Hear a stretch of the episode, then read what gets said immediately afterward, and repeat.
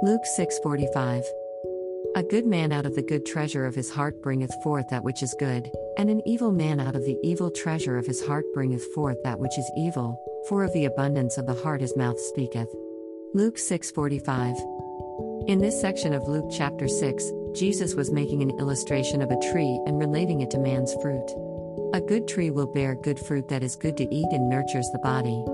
A bad tree will bear fruit that is bad, can't be eaten, and will make one sick if eaten.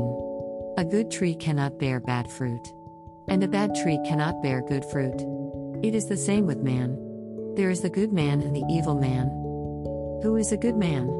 Speaking naturally, there is none. But spiritually, the person whose life is the Lord's is a good man because the Holy Spirit lives in him and Jesus is living through him. The good treasure of his heart is the treasure of the Word of God.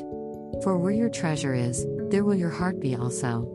Matthew 6:21 If we have made Jesus our Lord and Savior, he is the most important person in our lives, then he is our treasure.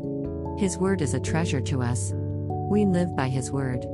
And our heart is full of his word. It flows out and is a blessing to others, comforting, healing, loving, and uplifting everyone. They give life because they are God's eternal word.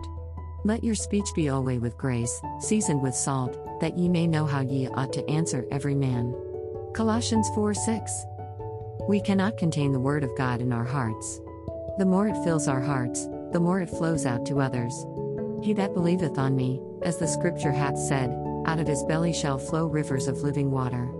John 7:38. But the opposite is true of an evil man, one who is influenced by the devil. His heart is dark and harmful to all around him. When he speaks, it is cursing, judgmental and critical. His words bring death and sin because his heart is full of death and sin. His words also flow out, but they hurt and damage others. Paul writes about the man without God to the Romans their throat is an open sepulchre, with their tongues they have used deceit, the poison of asps is under their lips, whose mouth is full of cursing and bitterness. Romans 3 13 14. Paul gives this instruction to the Colossians.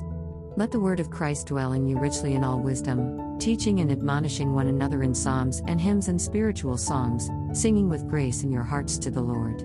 Colossians 3:16 This is how to have that good treasure in our hearts and how to allow it to flow as a blessing to others.